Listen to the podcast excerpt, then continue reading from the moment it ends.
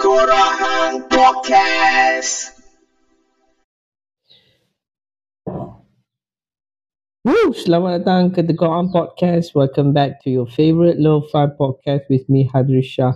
And this is episode one eleven. Yeah.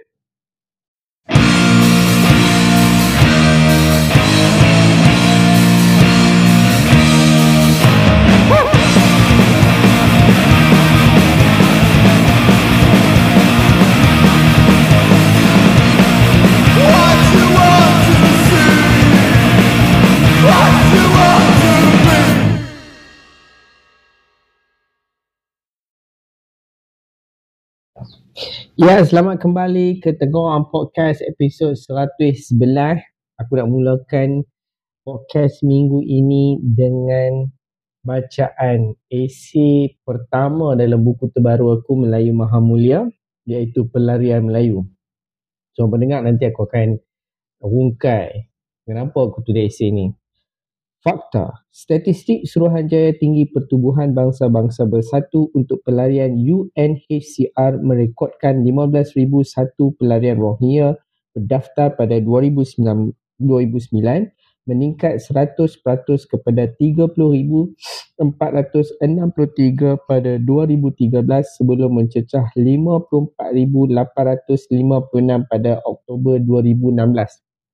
Namun, jumlah ini disanggah sesetengah N G O yang mengatakan ada lebih dari seratus ribu pelarian Rohingya dengan separuh daripada mereka belum daftar sebagai pelarian sah menerusi U N H C R. Baik, mari kita anggap Rohingya bukan manusia pelarian. Angka seratus ribu sama ada berdaftar atau tidak dengan U N H C R langsung tak pernah wujud. Manusia Rohingya adalah manusia terbahagia hidup aman permain di bandar bernama Rakhine. Negerinya cantik. Siangnya disimbah senyum pagi mentari, malamnya ditemani purnama. Bangunan-bangunan tinggi dicacak merata di atas tanah simbol kemajuan. Makanan melimpah ruah. Rakyatnya tiada pemakan anggur. Semuanya punya kerja dan pendapatan terbagus. Negeri ini bebas kebuluran. Tidak ada yang tercicir, malah perkataan miskin sama sekali adalah sebuah perkataan aneh. Lain pula yang berlaku di sebuah negeri Melayu beberapa ribu kilometer jauhnya dari Rakhine. Udara di negeri itu berbau hancing pekat. Pergolakan berlaku tak kira masa. Paginya sang menteri mengsolat duit negeri, petangnya dia bersurah nama Tuhan dan mengingatkan nikmat syurga. Bila Melayu sedar hidup mereka bertambah parah, keadaan semakin sudah terlewat. Maka berbondong-bondonglah Melayu keluar berebut menaiki tongkang memperjudi nasib di tengah lautan sepi demi sebuah alasan untuk terus hidup di negeri seberang. Pun ada juga yang ditipu tawaran hidup di seberang walaupun perakhirannya sebagai korban perdagangan. Ramai yang mati sebelum bertemu tebing. Ramai juga yang minum kencing sendiri untuk terus bertahan. Melayu-Melayu kurus kering yang tak punya daya menjerit meminta tolong hanya cuma mampu melemparkan pandangan simpati mengharapkan dataran-dataran negeri menerima mereka. Rakhine menyambut Melayu meski tak ikhlas mana walau kejujurannya maha kabur. Yang utama, harap-harapnya dunia melihat tangan seluas alam dibentangkan Rakhine. Harap-harapnya Rohingya nampak Rakhine bertimbang rasa meski tidak seikhlas mana walau kejujurannya maha kabur. Di Rakhine ada Rohingya baik hati membantu Melayu. Mereka diberikan beras, kain selimut, bilik kecil dan peluang pekerjaan. Selebihnya mereka hidup berdikari, mencari pedoman di negeri orang. Biar payah dan sukar, dia seringkali dianggap kelas kedua, dia selalu mencium bau prejudis dari sesetengah raut wajah Rohingya. Biar upah kerjanya terendah, dia dilayan teruk otoriti, dia sering dipau polis, Melayu kekal teguh. Dipujuk hatinya tiap hari. Apa yang diperoleh di, di Rakhine jauh lebih syurgawi berbanding tanah tumpah negeri sendiri. Di Rakhine, Melayu melakukan apa saja untuk mencipta kehidupan. Mereka menjadi buruh, tukang sapu sampah, tukang cuci. Mereka belajar, meniaga. Mereka bina komuniti. Mereka, Melayu simpan duit, bawa ahli keluarga, sahabat handai keluar dari kenerakaan di negeri asal. Semakin lama, Melayu semakin ramai di Rakhine. Mereka beranak pinak, berkeluarga, memanjangkan keturunan di tanah ini. Fakta. Statistik Suruhanjaya Tinggi Pertubuhan Bangsa-Bangsa Bersatu untuk pelarian U N H C R merekodkan lima belas ribu satu pelarian Melayu berdaftar pada dua ribu sembilan, meningkat seratus peratus kepada tiga puluh ribu empat ratus enam puluh tiga pada dua ribu tiga belas sebelum mencecah lima puluh empat ribu lapan ratus lima puluh enam pada Oktober dua ribu enam belas.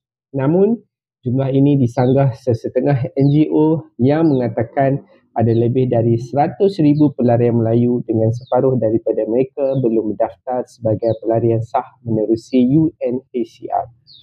Angka-angka ini meresahkan Rohingya. Rakhine sepatutnya untuk Rohingya, bukan untuk Melayu. Bangsa naik tongkang datang kemari dengan muka sedih, kemudian hidup senang lenang beranak pinak. Rohingya jauh Rohingya jauh telah lelah dan jemu melayan Melayu. Cukuplah seratus ribu Melayu di Rakhine, jangan ditambah-tambah. Kita memang mahu membantu, kata Rohingya. Kita bukan resis, jelas Rohingya. Tetapi takkanlah kerja kita sepanjang masa mencuci tai Melayu. Bukankah Melayu perlu menyelesaikan urusan negeri mereka sendiri? Bukankah lebih bagus dana negeri ini disusukan pada anak jati negeri berbangsa asing? Bukankah Rakhine ini rumah Rohingya, Melayu itu tetamu? Tetamu kan perlu pulang, sampai bila mahu menumpang? Lalu suara Rohingya pun bergema kuat.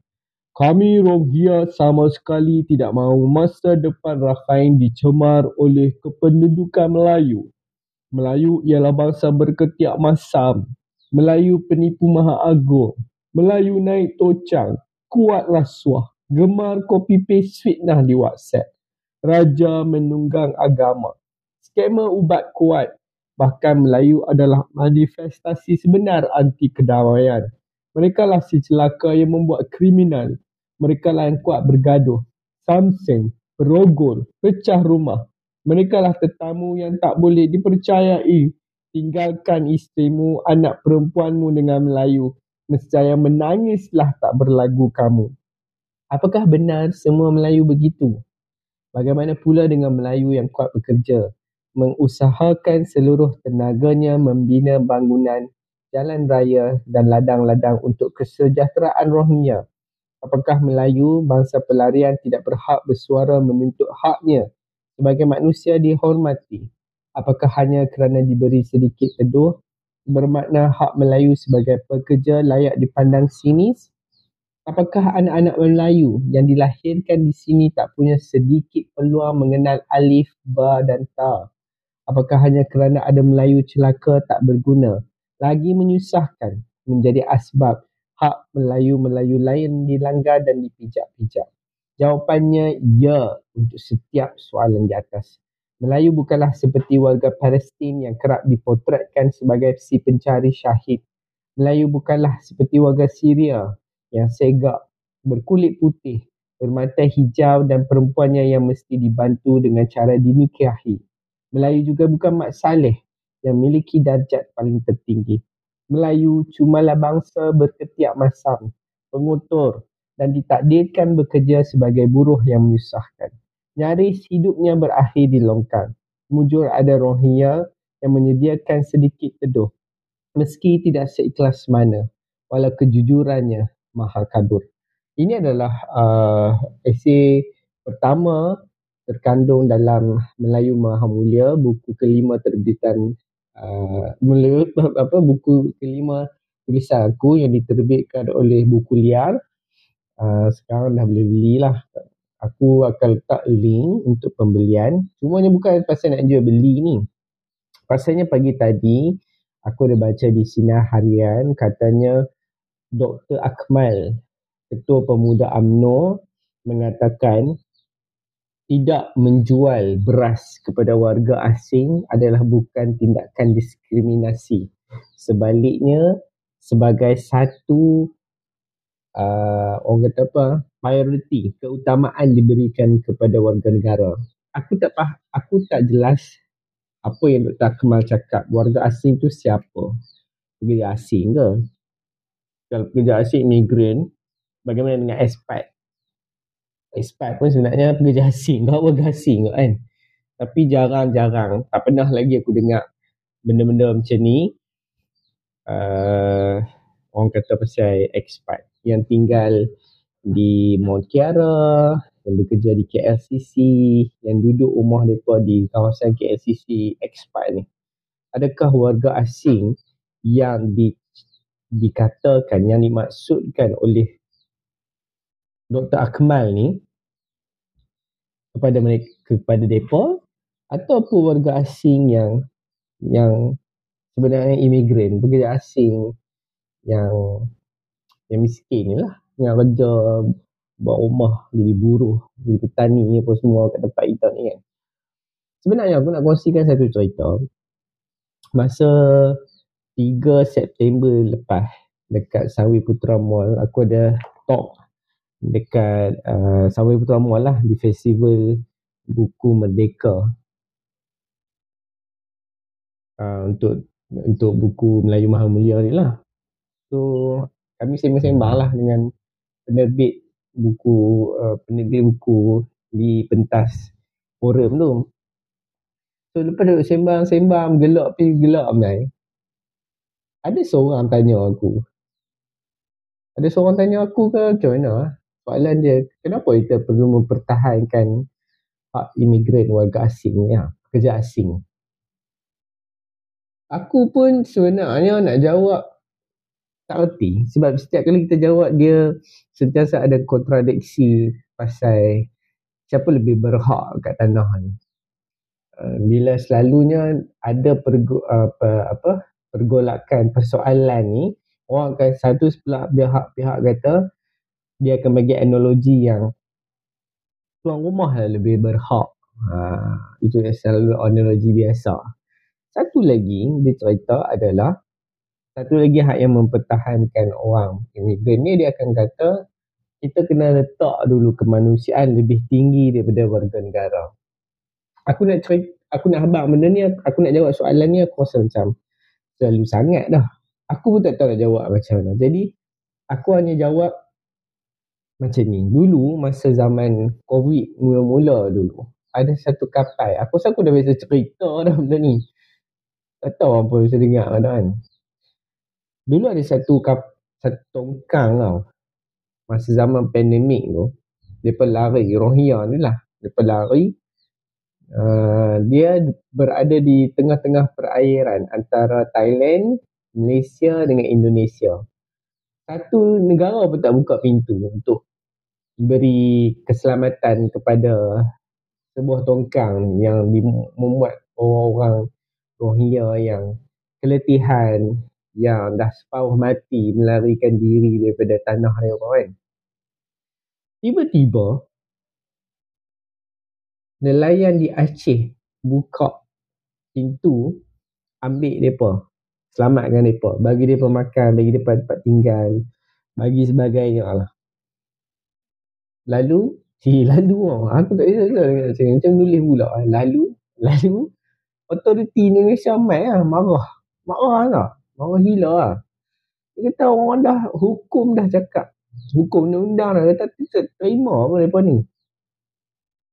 Pasal bang ambil. Lalu, sekali lagi, lalu, orang uh, nelayan Indonesia dia jawab apa? Kerana mereka juga seorang manusia. Oh, gila berarti tu. Aku dah fikir lah benda ni kan.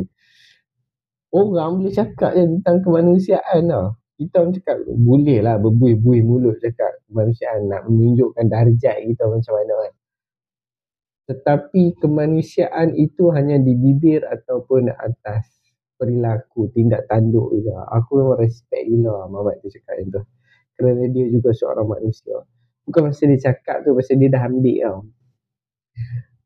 Benda-benda macam ni kadang-kadang menginspirasi pada kan. Macam bukanlah bukannya dia buat apa, bukannya dia orang kaya pun nelayan tu. Dia Dia orang biasa, dia orang nelayan kan, hidup serba kekurangan mungkin. Ha? Kalau nak dibandingkan dengan hidup orang kaya lah, orang senang kan. mereka pun hidup biasa-biasa lah kan, tapi mereka besar hati nak ambil apa uh, imigran, pelarian orang ni masuk ambil makan, bagi tempat berteduh dan sebagainya. Tak pernah pula mereka fikir yang mereka ni akan ambil hak orang warga tempatan. Jadi aku tulis buku, aku tulis uh, sebenarnya tajuk asal dia adalah Bila Melayu Jadi Pelarian. Um, aku tulis ni disebabkan masa zaman pandemik tu. Aku tulis memang di zaman pandemik lah, tahun dua ribu dua puluh. Antara dua ribu dua puluh satu, dua ribu dua puluh, dua ribu dua puluh satu lah. Masa tu memang ada pergolakan pasal, uh, bukan pasal Rohingya saja, tentang banyak lah. Uh, uh, apa? Tentang pelarian ni, imigran lah khususnya kan. Jadi apa aku nak sampai ni, sebab member aku ada tanya, member aku Abdul tanya, apa maksud orang tulis uh, Melayu, apa, Melayu pelarian ni kan, adakah kesamarataan yang nak suruh ni kan? Aku kata tak, sebenarnya aku just tukar cerita je. Aku boleh bayang fakta dia. Mula-mula di awal perengan tu aku dah beritahu fakta berapa ribu orang pelarian. Dikatakan ada seratus ribu, yang berdaftar tak berdaftar lebih kurang satu ribu. Ramai weh, seratus ribu kan. Cuba kita tukar cerita dia. Now, yang menjadi pelarian adalah Melayu kan. Yang menjadi pelarian adalah Melayu. Satu hari bila kita berlari, katalah kan, Melayu ni dalam negeri dia dah tak selamat, ada perang, ada pergolakan, apa semua. Jadi kita pun lari je, cari-cari tempat perlindungan, carilah. So Rakhine ni jadi tempat yang paling dekat dengan kita. So kita pun minta simpati Rakhine untuk buka negeri ni. Jadi Rakhine pun buka. Bila kita dah duduk kat Rakhine lama-lama, beranak pinak apa semua, kita pun dah dah pandai meniaga, buka kedai Aceh, buka kedai Melayu dan sebagainya kan. Tapi kita ada buat perangai. Ha, adalah kalangan kita buat perangai. Aku rasa semua orang buat perangai. Cumanya bezanya adalah hang tu warga negara ke bukan. Tapi kalau hang bukan warga negara, hang buat perangai tu dia jadi spark lagi kan. Tau? Dia jadi lagi jadi besar lah sebenarnya kan. Aku tak ingat dulu ada biasa aku baca tak silap aku. Tapi hampa tolong betulkan kalau salah kan. Aku tak ingat dulu dia pun kata sebenarnya kes jenayah antara warga negara dan bukan warga negara, warga negara lagi banyak sebenarnya. Bukan warga negara yang macam kita duduk cakap tu, macam oh, banyak kes pecah rumah apa semua. Memang ada berlaku kes pecah rumah yang melibatkan warga asing apa semua tu, tak dinafikan lah. Tetapi kes warga rumah pecah, uh, warga negara, warga rumah lah, warga negara pecah rumah pun banyak juga. Jadi tapi kita tak spark benda tu kan. Kita spark sebab dia bukan warga negara. Macam tu lah. Jadi apa aku nak masukkan dalam pelar, apa Melayu pelarian ni adalah, bayangkan kita orang, kita orang yang melarikan diri, kita berniaga, kita kerja, kita teruk ha? Walaupun uh, uh, uh, hukum di negeri orang tu tak menyebelahi kita, kita kita orang kata apa, kita kuatkan semangat kita kan. Tak apalah. Ha, asyik kena pau ke, ha, asyik dipandang remeh dan sebagainya. Sebab kerja macam upah pun bayar tak setimpal, kerja pun teruk kan. Kerja tu macam bukan kerja untuk manusia. Kita buat juga. Sebab apa? Sebab kurang-kurang negeri ni aman. Ha, negeri yang kita ambil tempat teduh tu aman. Kita boleh teruskan hidup berbanding pada kita duduk balik, duduk negeri asal yang bergolak, ada perang dan sebagainya, tak stable kan. Kita lebih bersyukur duduk negeri yang negeri yang macam tu lah. Okay. Tapi tiba-tiba bila ada kawan atau ada orang Melayu lain yang buat perangai sebagainya, sampai satu masa negeri tu dah tutup untuk mengambil pelarian lain, Melayu-Melayu yang lain. Apa perasaan kita kalaulah kita berada pada ketika itu yang sedang melari, berlari untuk meminta simpati negeri Rakhine? Kan? Mereka tutup disebabkan kita dituduh macam-macam, ha? Apa, besar kepala, ketiak masam, ha? Scammer, macam-macam lagi lah, ha? Perosak rumah tangga orang, ha? Kod fitnah di WhatsApp dan sebagainya yang aku tulis kat, dalam esei ni tadi kan. Apa perasaan kita? Sedangkan kita ada isteri, ada suami, ada anak. Anak kita tak makan, kita memerlukan satu negeri yang besar hati untuk terima kita. Tapi disebabkan warga lain, Melayu lain yang buat hal di negeri Rakhine tu, kita dibiarkan. Adil ke? Ah, ini yang aku nak bangkitkan cerita tu. Aku nak bangkit tu. Apa jadi kalau kita terbalik? Kan? Apa jadi? Han tak rasa macam, ui, Han bayangkan kan? Tiba-tiba Han lari apa semua kan. Han dengan tak makan dah berapa hari dah duduk elok kan. Uh, lemah.